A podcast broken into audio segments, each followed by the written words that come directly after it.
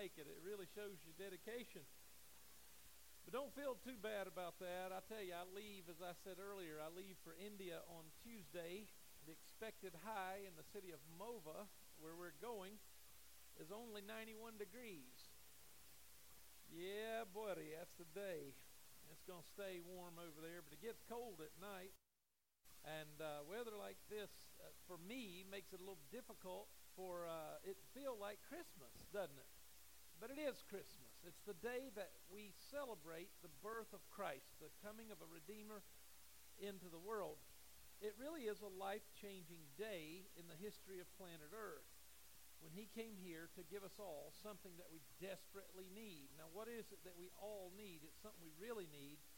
There are a lot of things, but this is something you've got to have. And it's hope. Hope. You've got to have hope one of my favorite movies. I didn't get to watch many Christmas movies this year, but one of my favorite Christmas movies is uh, the uh, movie with Jimmy Stewart on it. It's a Wonderful Life.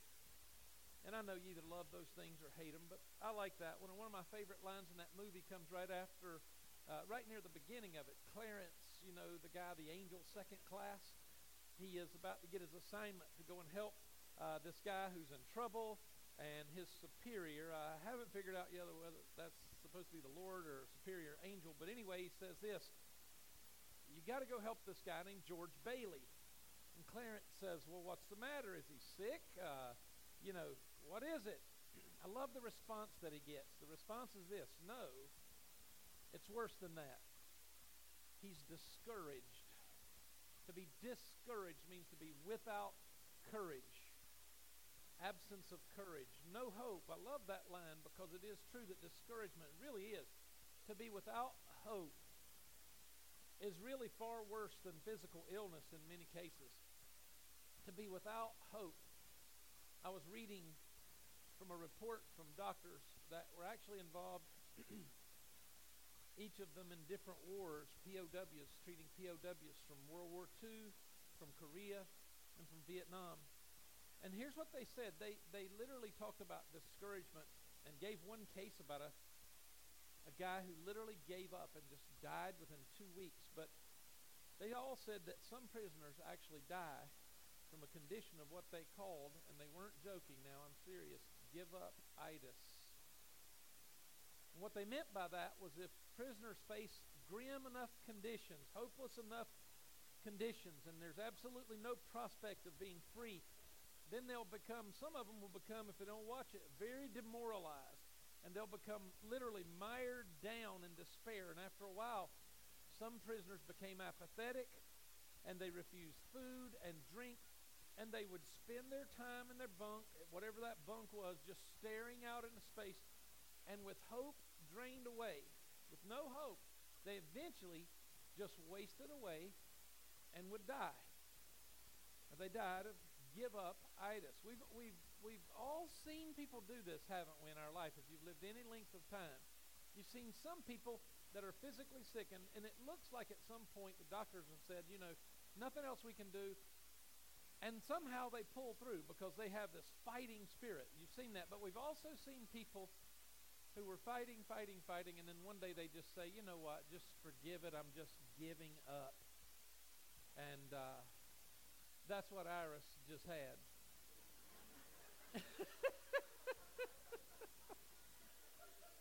it's Christmas, so I figured she's trying to get that baby just to quiet down, quiet down. He said, I guess it ain't working. She started looking for Mama, didn't she, Grayson? Thank you, Katie.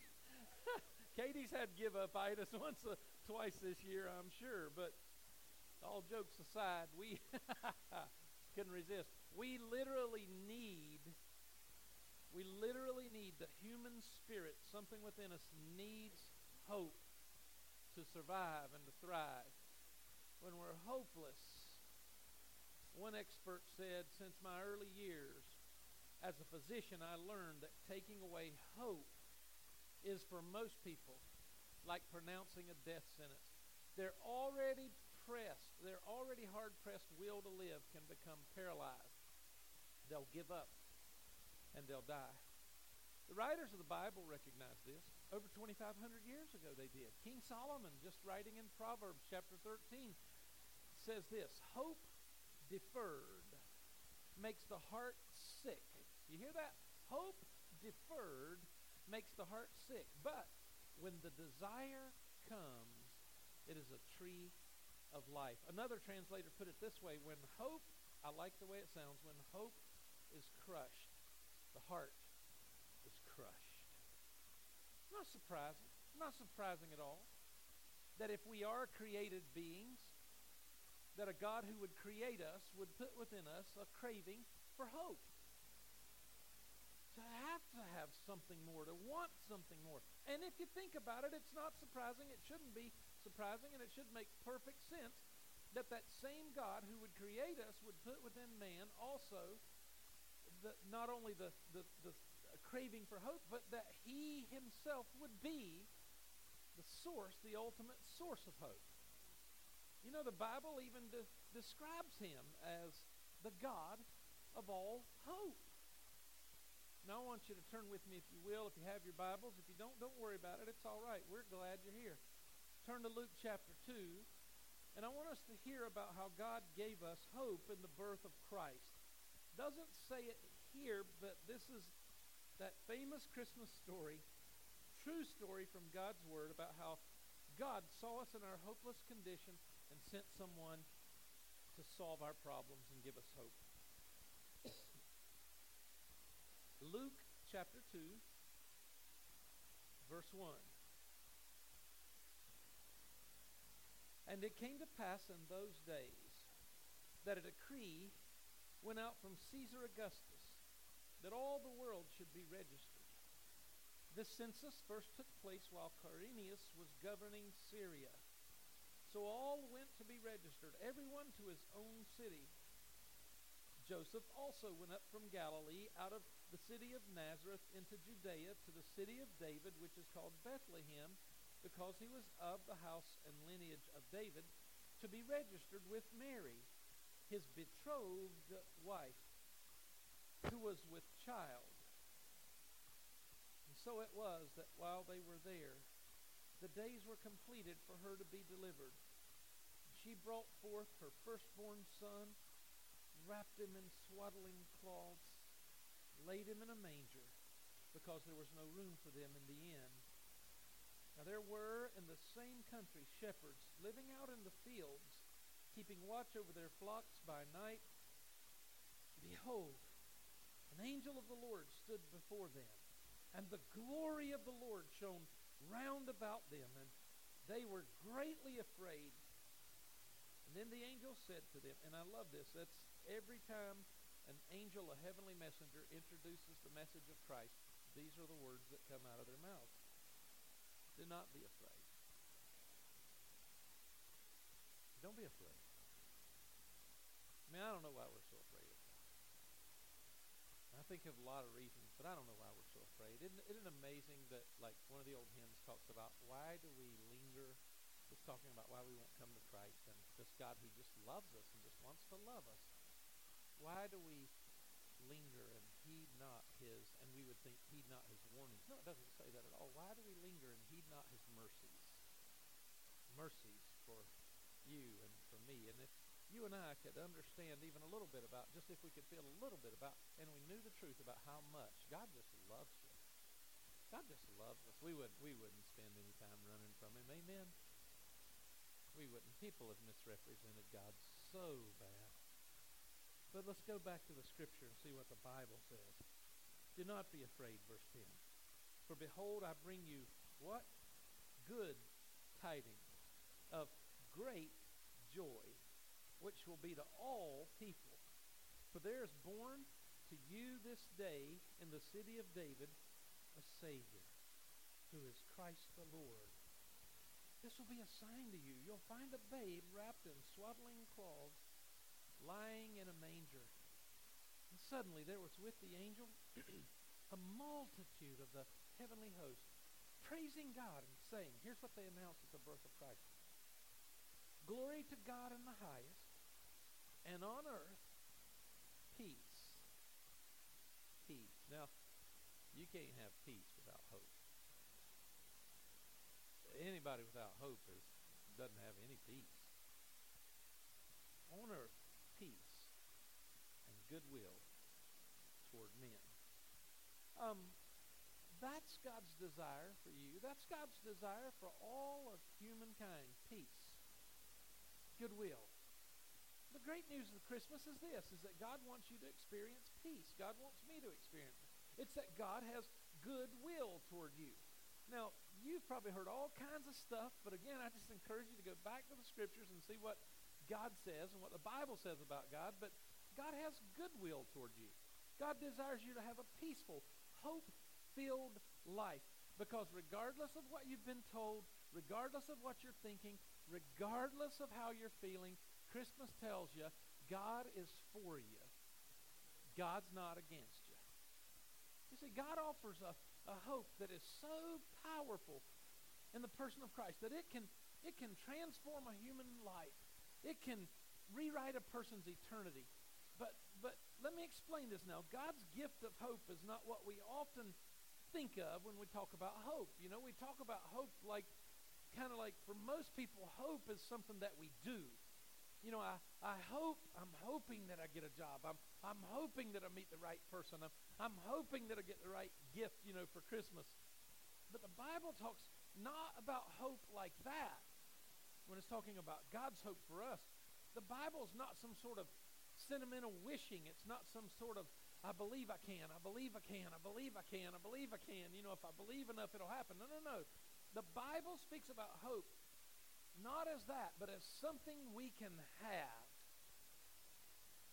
It's something, a gift. It's something that God will give to us. Do you see the difference?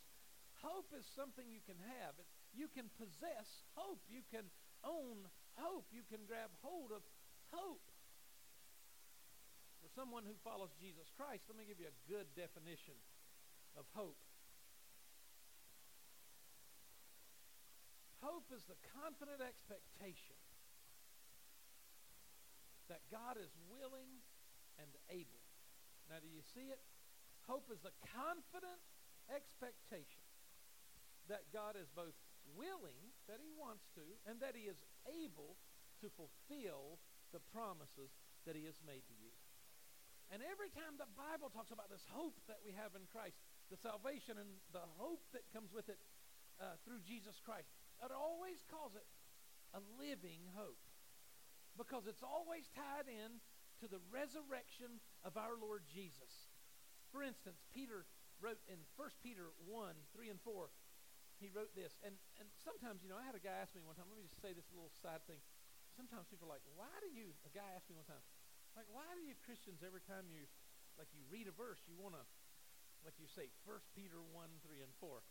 I think we do that for a couple of reasons. Number one, it's so that if you're a guest and you don't know your Bible, uh, you could actually look it up in a Bible and see if we're, what we're saying is actually accurate, which is important. Very important. Very important. Because you and I never know whether that guy, whether that gal who's up there with a fancy dress or suit on is actually telling you the truth. You got to see if it's in the Bible. Uh, and that's not only true for those who are visiting church maybe first time guests. That ought to be true for every single one of us. We ought to constantly compare what anybody's saying with God's Word. That's what that does. It gives us kind of a, a reference, a way to check it. We're not trying to show off that we know a lot, a lot about the Bible. In fact, I'll be the first to say I need to learn a lot more. But First Peter, the book, it's the first book that Peter wrote. It's in chapter 1 and in verses 3 and 4. Peter says this Blessed be the God and Father of our Lord Jesus Christ who according to his what? Abundant mercy, he has begotten us again, that is, he has raised us, you know, up. Notice this, to a living hope. Do you see it? How did he do it? Look at the next few words. Through the resurrection of Jesus Christ from the dead. And what did he give us? Through the resurrection of Jesus Christ, we have a living hope. Look what the hope is. Number four, verse four. To an inheritance that is what? Incorruptible and undefiled, that does not fade away, reserved in heaven for you.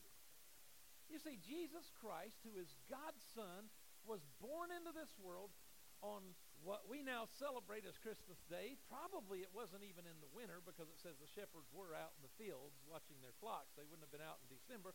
That's just the day that we've chosen to recognize it on today. But Jesus Christ, who was God's Son, was born into this world, lived a sinless life, and then he could do that because he was God, he never sinned, and yet he was crucified on a cross, not suffering for his own sins, but he was punished for ours.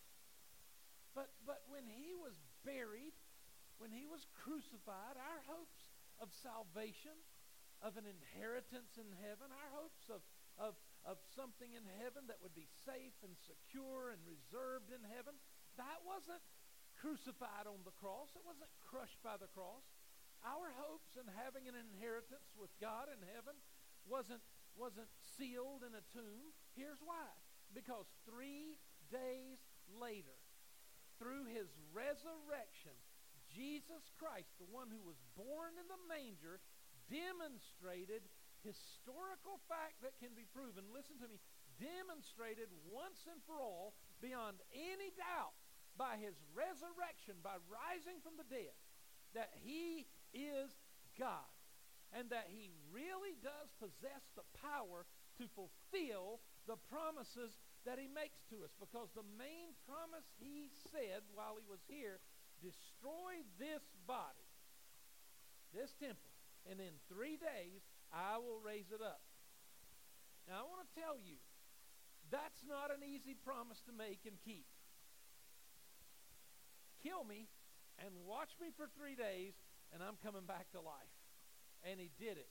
And let me just tell you this the people who are watching him die, who literally, physically watched him die, the apostles, there, there were also antagonistic witnesses, people who didn't like him, Roman soldiers, Jewish authorities.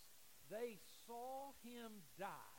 Roman soldiers who crucified so many Jewish citizens that the forests were stripped bare. In one period of time, about the life of Jesus, there were over 33,000 Jewish young men crucified. They ran out of trees. Those men knew how to crucify a man. They knew how to kill somebody. And they knew he was dead. And they took him down, and they not only took him down, they put him in a tomb and they sealed it. And then the Jewish authorities came and said, Listen, this, this jokester said, while he was alive, you crucify me and I'm going to rise from the dead. So set a seal over that tomb. Now, and so they did. They set a seal and a Roman guard. And I always love it when the when the Roman guard come back to the authorities and they say, uh, they tell them what happened that an angel came and shook the ground and rolled the stone away and he was gone. Now, the angel didn't roll that stone away to let Jesus out. They just rolled the stone away to show that he was already gone. he was the Lord of glory. And, and, and they looked at him, and, and, and the Jewish authorities said, and it's in the scriptures, the Jewish authorities said, uh, Will you just tell him uh, that uh, while you were sleeping, while you were sleeping, his disciples came and stole the body away. And uh, that, I, you know that that's that's so hilarious. That would be so defeated in a court of law. And one, I could defeat it with one question: If you were asleep, how do you know who stole the body?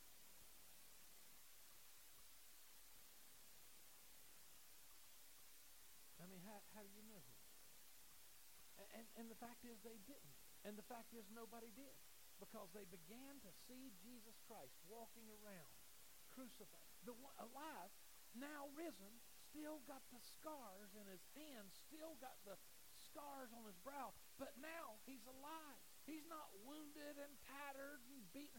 He's gloriously risen. And everybody who sees him says, Surely this must be the Son of God. Now listen, Jesus Christ demonstrated by his resurrection from the dead once and for all beyond any doubt for any honest individual willing to look at history that he is God, that he really did possess the power and still does to fulfill the promises he makes to us. What kind of promises? Promises that he'll change our lives, promises that he'll guide us, promises that he will walk with us side by side through the most difficult struggles we have, promises that he can cause good to emerge from terrible personal challenges and problems that we face, promises that he will grant to us eternal life in heaven if we trust in him. The resurrection of Jesus is an actual physical recorded event in history with multiple witnesses who were willing to die rather than say, no, we just kind of were making it up, hoping we could start a new religion. No, no, no, no. These people, they said, we'll chop your head off if you don't admit that this is a lie. And they said, you may chop my head off, but I will promise you, I saw him. I touched him. I ate with him. He is alive. Cut it off because I will die before I will renounce what I saw. Over 500 people at one time. Secular historians, secular historians read this and wrote about it and saw the events. And, the, and, and, and, and yet, somebody in today's society, the thing that kills me, we watch a five minute YouTube video and call ourselves atheists. And we haven't even read the Bible. We haven't even read one book. The resurrection sealed Christ's identity as being the God who loves us and is committed to helping us and saving us. Why? Because he came into this world and he lived as one of us to save us and died as one of us to save us. And one day, guess what he's going to do? He's going to take us home to heaven with him. And if you have that, and you know he's already there and he's already led the way, you can have hope through anything. Hebrews 6:19 says this, we have this hope as an anchor for the soul. Notice the next few words. Firm and secure. You want an anchor for your soul? The resurrection of Jesus Christ. But listen now. Listen to me. I like fish. And I learned something one time when I was fishing. Your anchor is only as good as what it's anchored to. Amen? That's right. If you anchor to something good, you can sink your boat, can't you, Sam? I guarantee you. I just say it because I know he's a fisherman. Buddy, I anchored onto something one time. I don't know what I was anchored to, but it was solid. And the water, I was behind a dam fishing. I didn't let out enough rope between where my anchor was fixed and where my boat was. So that anchor rope was pretty straight down. That water started rising, and guess what started happening? My boat started about to sink. But I've seen guys anchor out, water rise a little bit, their anchors move, the boat moves, the anchor moves. As soon as the water flows, that's where they go. And why? Because they probably anchored into some sand or some mud. Your anchor is only as good as what it's attached to. And Paul says, excuse me, the writer of Hebrews says, we have this hope, the hope of the resurrection, as an anchor for our souls. Hope. Hope. In and of itself now, hope really doesn't have any power whatsoever. Let me, let me give you the logic. You can wish for something. You can hope for something. You might feel a little better about it. We can even fool ourselves sometimes into thinking everything's okay, but the only way that hope has any real power is when it is anchored in the one who not only came to this earth and claimed to be the virgin born Son of God, but also who proved it after three days in a tomb before many witnesses got up from the dead, walked out of death's clutches victorious and ascended back to heaven where he has prepared a place for us. And that, and that alone, is precisely where we should fix our hope. I put my faith not in me, not in this church, not I love this church and I love you, but my hope is not in you. My hope is not in me. I wouldn't trust my best five minutes to go to heaven. I'm not joking. I know me way too well. My hope is built on nothing less than Jesus' blood I dare not trust the sweetest frame, but wholly lean on Jesus' name. And I tell you one thing my faith that I will one day go to heaven, it isn't in what I do. It's, it's because there is one who came and died for me and praise God, he conquered the grave. He rose from the grave and he said, I'm going to prepare a place for you. And if I go and prepare a place for you, if you put your faith in me, I will come again and I will receive you unto myself, that where I am, there you may be also. Now, I want to tell you, come what may in this world, it doesn't matter to me. I want a good life, and I want a happy life, and I want to live a long life. But I'll guarantee if it ends tomorrow, it ends 10 years from now, I'll guarantee you, not on my merit, but on Jesus' merit, that I don't have to worry about it because, listen, Jesus has already, He's there. He's prepared a way. He's gone on before me. And that is precisely why those who follow Jesus Christ have hope. That's what, what is hope? The confident expectation that God is both willing and able to fulfill every promise he's ever made. And the greatest promise he ever made was to send his son and to let his son be killed and to resurrect his son. And if he kept that, buddy, if he let his own son be crucified, I tell you, that was a promise he made and he kept it. And I'm telling you, if he was willing and able to keep those, he will be willing and able to keep and fulfill every promise he has ever made to us. We are just about. Seems so weird how Christmas and you're building all up to it and today. You watch it. You watch it. The whole focus will shift to the new year. We're about to enter a whole new year. A whole new year out there laid out in front of us. 2017. Nobody in this room guaranteed that you'll be here tomorrow.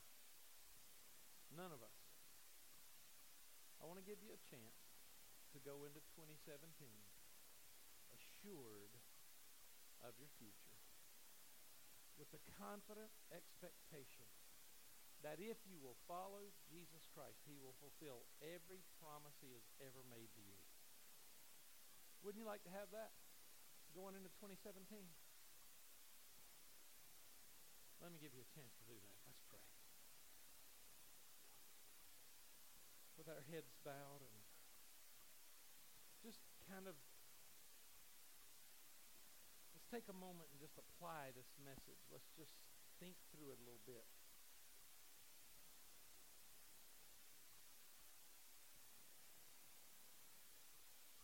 If you are not certain about your eternity, you can be forgiven today. That's why Jesus came, was to bring peace and hope and salvation to you and to me. And I need it, and every one of us need it just as bad as anybody here. And none of us better than the other, I'll guarantee you that. There's only one good here, and that's Jesus. But God will hear you if you pray to him. He loved you enough to send his son and to let him be crucified and raised for you. He loves you. He'll hear. If you don't know Jesus as your Savior, if you're not absolutely certain about that, I would encourage you to pray a prayer something like this. You could pray from your heart, meaning it now to Him. You could pray something like this Father, I'm not so sure about the future. According to the Bible, I should have been punished instead of Jesus. But I do believe that Jesus died as my substitute in my place to pay for the sins that I've committed. And I believe he was raised again. And on him I base my hope for heaven. So right now, Lord, I receive your free gift of forgiveness.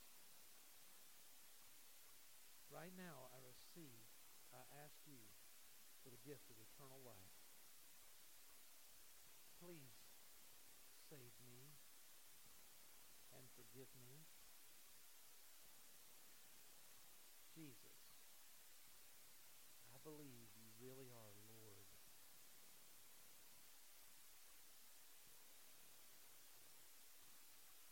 All over this auditorium, all over this place right now, just with our heads bowed, just another moment and we'll be finished.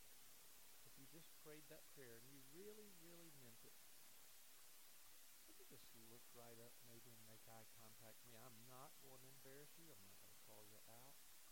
I just want to pray for you. Would you just look right up at me? If that was you, just look until I make eye contact with you. Anybody, you prayed it and you meant it.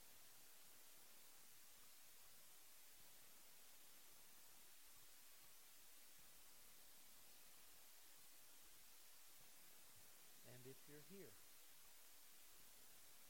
you've maybe been saved many years. Most of us probably have trusted Christ because it's Christmas morning. We go to church on Christmas morning, except people who already believe at least somewhat in Jesus. But you might pray also and say, Father, I'm not so sure about the future. I don't know what it will bring. But I know and I believe that Jesus is alive. And I believe that he will keep his promises to me. So, Lord, I will face the future with my hope anchored in Christ.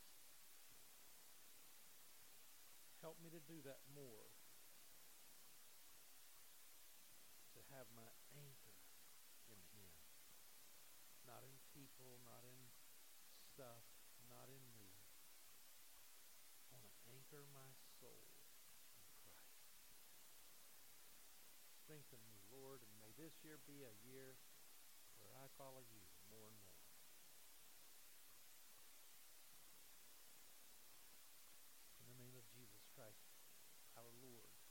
our risen Lord, we pray.